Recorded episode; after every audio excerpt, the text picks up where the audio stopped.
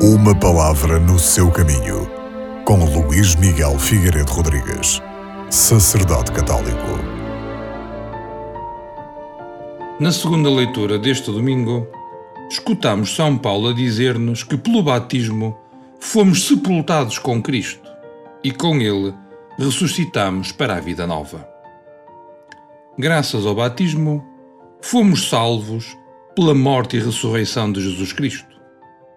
Mas só quando nos deixamos crucificar com Jesus Cristo, pondo de parte tudo o que é pecado e opressão, é que ressuscitamos em Jesus Cristo.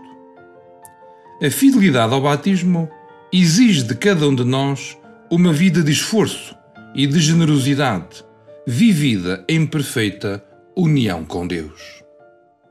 Por isso, tornar-se discípulo de Jesus Cristo é aceitar o convite para pertencer à família de Deus, para viver em conformidade com a sua maneira de viver.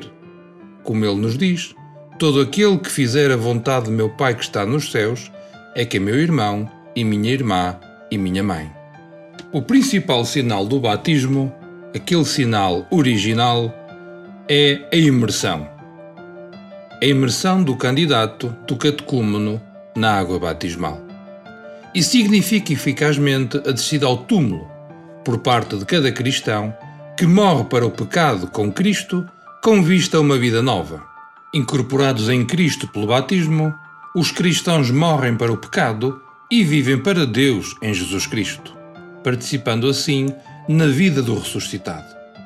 Seguindo Cristo e em união com Ele, cada cristão pode esforçar-se por ser imitador de Deus, como filho bem-amado e proceder com amor, conformando os seus pensamentos, palavras e ações com os sentimentos de Jesus Cristo e seguindo os seus exemplos.